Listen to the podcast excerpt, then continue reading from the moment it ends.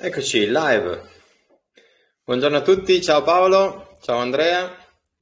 Ciao a tutti. Via con un'altra settimana. Tutto bene?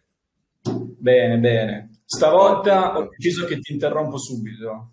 Ecco, ci siamo. Ho messo anche la giacca e quindi stavolta faccio, tengo, tengo io le redini, diciamo così, da Amadeus. Ecco, okay. Basta che non ci fai cantare, poi va tutto bene. No, poi sei libero di fare quello che vuoi.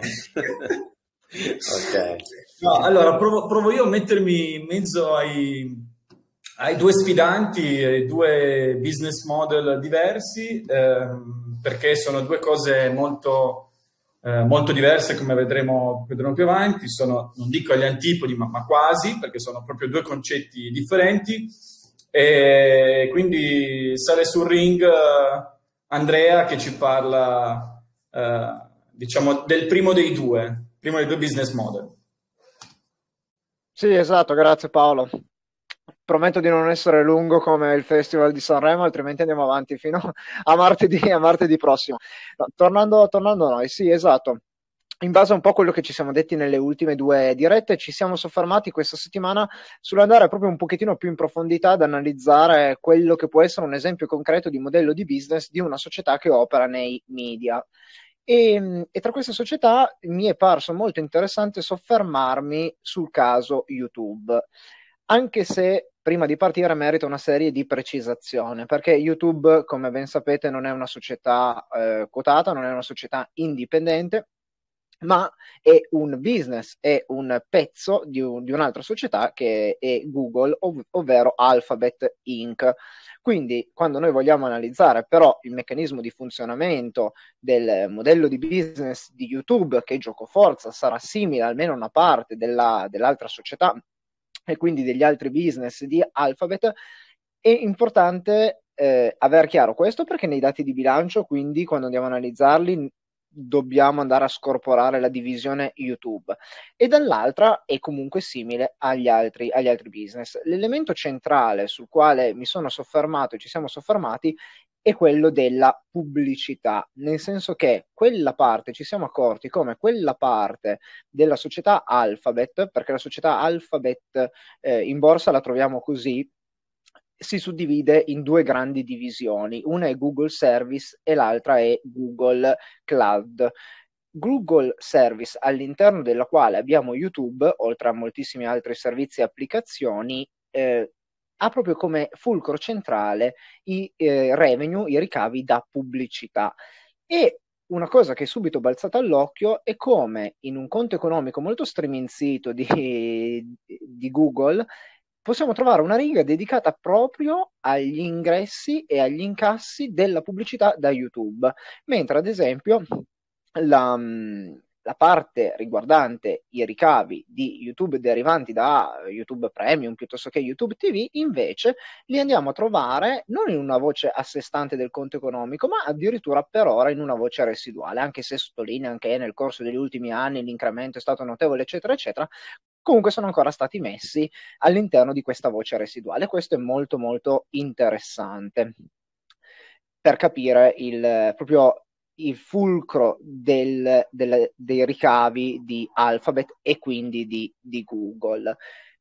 E un primo termine di confronto, proprio quando noi dobbiamo confrontare due modelli di business diverse, due società diverse e comunque è sempre anche importante trovare, come abbiamo già detto altre volte, dei parametri obiettivi e oggettivi sui quali puoi fare i confronti, perché un conto sono le parole, un altro sono, sono i numeri. Uno di questi numeri sicuramente sono gli utenti attivi mensilmente. Dai dati che abbiamo trovato su YouTube si attestano a 900 milioni, con una crescita molto, molto, molto forte negli ultimi, negli ultimi anni. Questo è un primo elemento quindi importante. Un primo elemento importante è il numero di utenti mensili, circa 900 milioni. Abbiamo poi eh, deciso di andare un pochettino appunto a, a eh, andare a scorporare i vari dati per cercare per differenza di tirarci fuori quelli di YouTube perché ripeto su internet in generale ma perché proprio se voi andate a leggervi il bilancio annuale di Google non trovate di Alphabet non trovate eh, alla fine della fiera numeri precisi, espliciti su quanto guadagna YouTube, quindi bisogna un attimino ricavarseli. Ricavandoseli abbiamo notato come eh, YouTube, la pubblicità, quindi i ricavi generati dalla pubblicità su YouTube generano un 14% sui ricavi della divisione, sulla divisione service. Quindi siamo a 29 miliardi su 209. Attenzione, questa è la divisione service. La divisione cloud eh, unita alla service da 258. Quindi abbiamo ricavi totali 258, di cui 209 servizi, di cui 29 miliardi eh, pubblicità di, di YouTube. Questo è molto importante perché questo ci permette di capire come la parte di business legato alla pubblicità di Alphabet, 209 miliardi su 258 miliardi, vuol dire che l'80% di Alphabet, all'interno della quale c'è YouTube, deriva proprio dalla pubblicità. Ecco, secondo elemento fondamentale. Primo, numero di utenti attivi mensilmente. Secondo, il peso della pubblicità all'interno della società Alphabet. Siamo all'80% oggi. E vi darei solo più un indicatore. L'ultimo indicatore che vi darei è il margine operativo. Siamo andati a calcolare e a vedere come il margine operativo di Google Service, perché vogliamo concentrarci su questa fetta, su questa divisione di Alphabet, dove dentro c'è YouTube, che come abbiamo visto, è basata sul modello di business della pubblicità che a noi interessa e che in questo momento è determinante, rilevante rispetto al contesto totale di Alphabet. Bene, il margine operativo è il 39%. Molto importante notare anche siamo andati a vedere sull'anno prima, perché ovviamente è importante notare cosa succede anche a livello di, di, continuità nel periodo.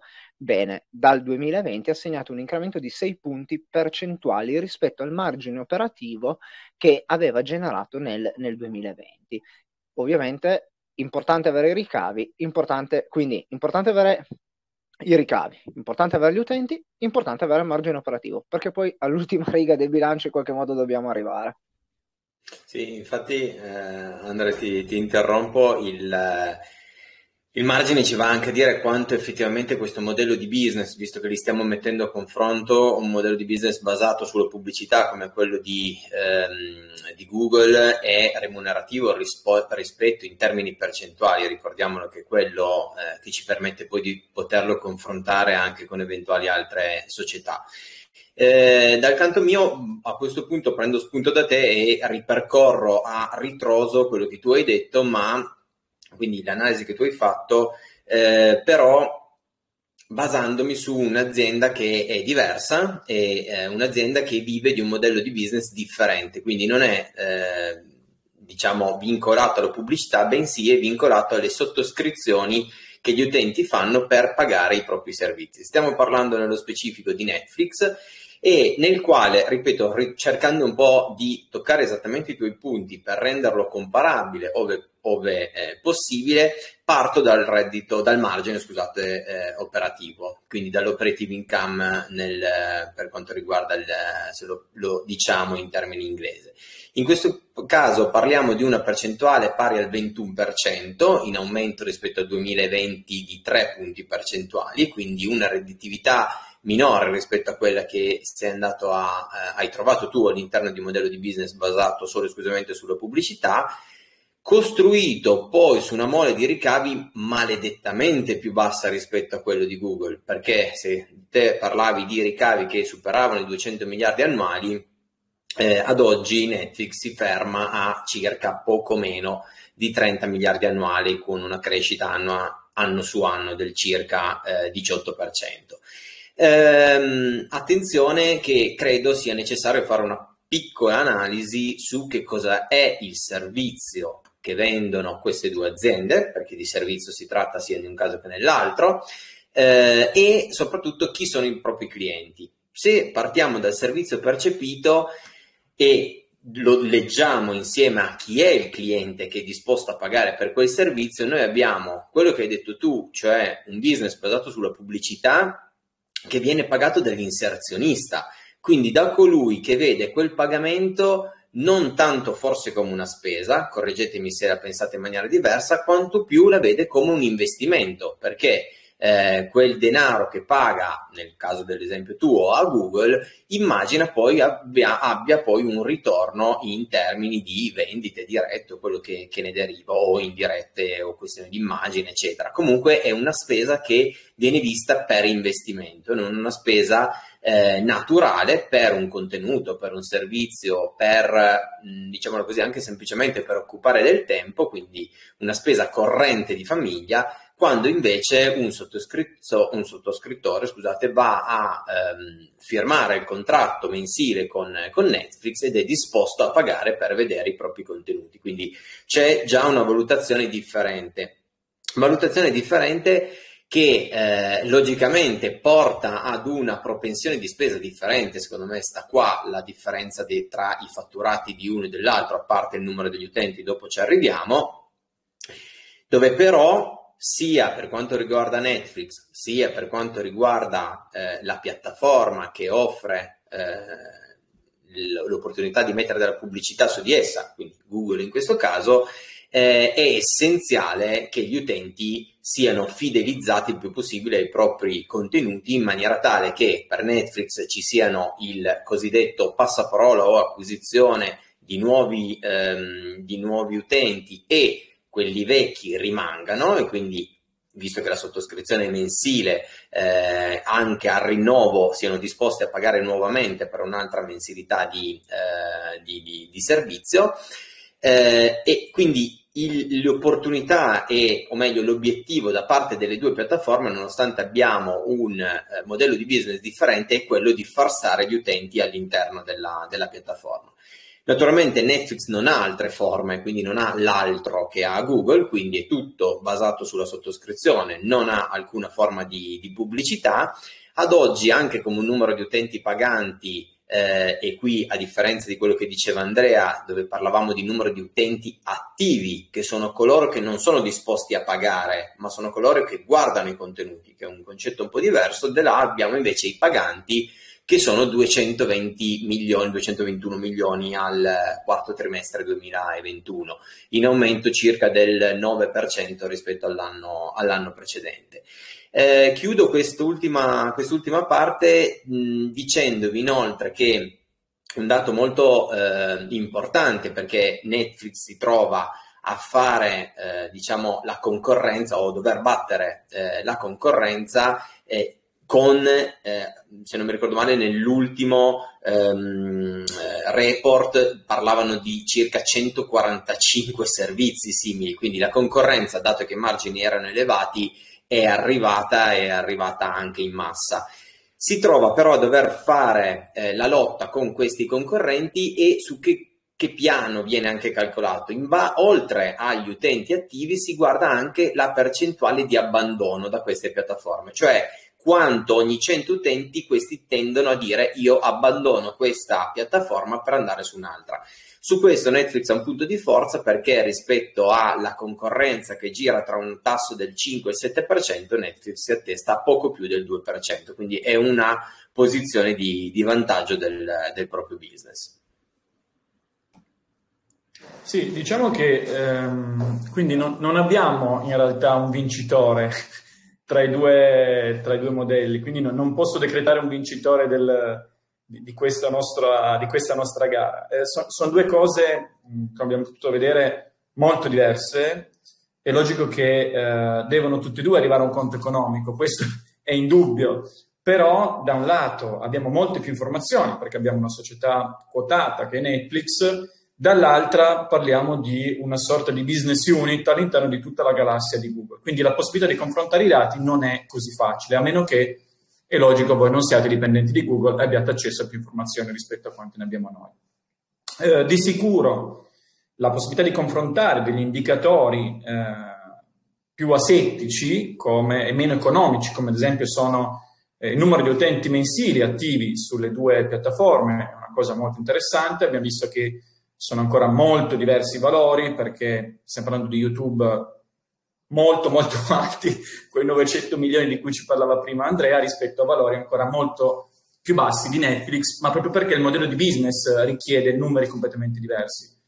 Sono due modelli che da un lato l'utente attivo è quello che paga, Dall'altro l'utente attivo è quello che usufruisce del servizio perché il pagamento viene fatto da pubblicità. Quindi vedete che l'approccio a come vengono fatti i ricavi sono molto diversi e anche la relativa marginalità è, su, è su due piani completamente distinti. C'è poi l'attività vera e propria, quindi Netflix che fa anche da produttore oltre che stream, YouTube che invece fa soltanto lo stream sostanzialmente. Lo, lo sto dicendo molto in maniera semplice ma per fare un minimo di recap. Quindi di sicuro da tenere sotto controllo, secondo noi, per poter confrontare, sono i numeri di utenti, da un lato, e quanto YouTube crescerà nel corso del tempo, questo numero di utenti, e in Netflix quanto crescerà e quanto si sposterà magari più verso i competitor il tasso di abbandono di cui ci parlava Alberto prima, che è un tasso davvero molto molto interessante, soprattutto per chi fa un servizio in abbonamento. Um, Stringiamo la, la call di oggi, siamo stati un po' più brevi, probabilmente quello che volevamo proporvi è magari se siete interessati a fare una diretta specifica su Netflix, siccome abbiamo più, più informazioni a disposizione, ci stiamo lavorando, sappiatelo, e quindi magari con l'analisi della trimestrale piuttosto che eh, con qualche indicatore che andrebbe meglio eh, approfondire maggiormente in una diretta magari specifica su Netflix, dato il particolare business model. Um, detto questo, io chiudo questa diretta qua invitandovi a commentare e soprattutto a seguire il nostro canale Telegram. E come si dice già, Albi? Non mi ricordo. Stay bread. Ciao a tutti. Ciao, Ciao a tutti.